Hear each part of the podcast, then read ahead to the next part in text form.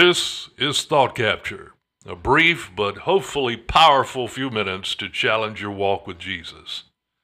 Uh, today, I want to confront your response to the gross sins of others. Imagine you're watching the local TV news at 6. There's a mugshot on your flat screen TV. Somebody's been busted in a citywide prostitution sting. In another story, a politician has taken a bribe. Then there's another story a school teacher arrested for having sex with a student. Doesn't that disgust you? Make you angry? Low life? I hope they burn in hell. Lock Lock 'em up. Throw the key away. They don't deserve anything better than a jail cell. Jesus met with a woman at the well in Samaria.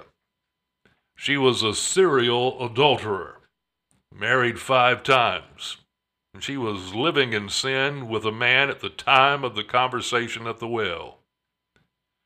Jesus went to the house of a crooked tax collector named Zacchaeus, who had stolen from his own people.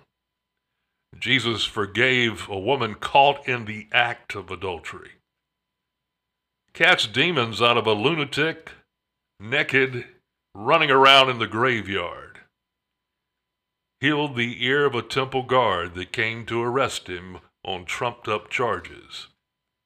He loved people that betrayed him, abandoned him at his hour of need, and when he asked them to pray with him, they fell asleep. Disgusting. For the last 24 years until recently, I have met weekly with men serving time in the North Carolina penal system, in prison. Many of them convicted murderers, drug dealers, thieves, and sex offenders. Friend, that's not something heroic on my part. I believe it's where Jesus would spend his time if he were here on earth. He's not here, he's at the right hand of the Father, so he sent me has he sent you? But if you're disgusted and see this group of people as people to be avoided or shunned, that's not the way Jesus felt about it. It's not the way you should either. In Mark, the second chapter, listen as I read. Now it happened as he was dining in Levi's house that many tax collectors and sinners also sat together with Jesus and his disciples, for there were many, and they followed him. And when the scribes and Pharisees saw him eating with the tax collectors and sinners, they said to, to the disciples, How is it that he eats and drinks with tax collectors and sinners? When Jesus heard it, he said to them, Those who are well have no need of a physician, but those who are sick. I did not come to call the righteous, but sinners to repentance. It is impossible to experience disgust and compassion simultaneously. You will not display the love of Christ while you sit on that elevated throne of judgment. The Pharisees had that problem. It says in Luke the 15th chapter, the Pharisees and scribes complained, saying, This man receives sinners and he eats with them. After hearing this complaint from religious people recoiled by his choice of company, Jesus tells the parable of the lost sheep, how there was a shepherd who had 100 sheep. One runs away and is in danger. The shepherd leaves the 99 and searches for the stray. Jesus then helps with an interpretation.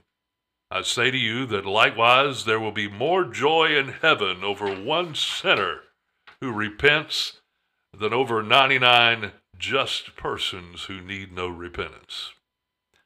I live in Eastern North Carolina back in January of this year. Sheriff deputies doing a safety check found five dead people, a family, an entire family, at a home in Vanceboro.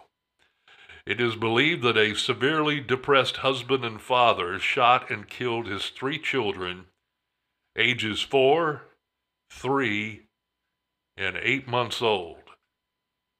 He killed his wife, killed the family dog, and then turned the gun on himself.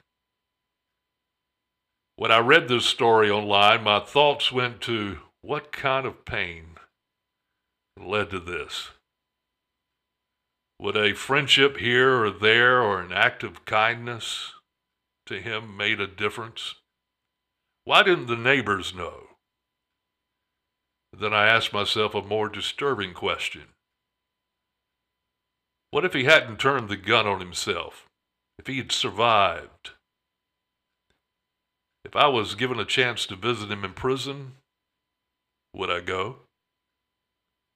Do I have compassion for sinners like Jesus? Would I rejoice if he repented? If you talk back to the TV during news stories, make sure that it reflects mercy, not contempt. This has been a challenging talk, but nobody said it would be simple to be like Christ. It will always be a challenge. The Bible says we are to be peculiar. We don't think or behave as everybody else does. This has been Thought Capture. I'm David Pierce. Send me a comment. And please subscribe to the podcast.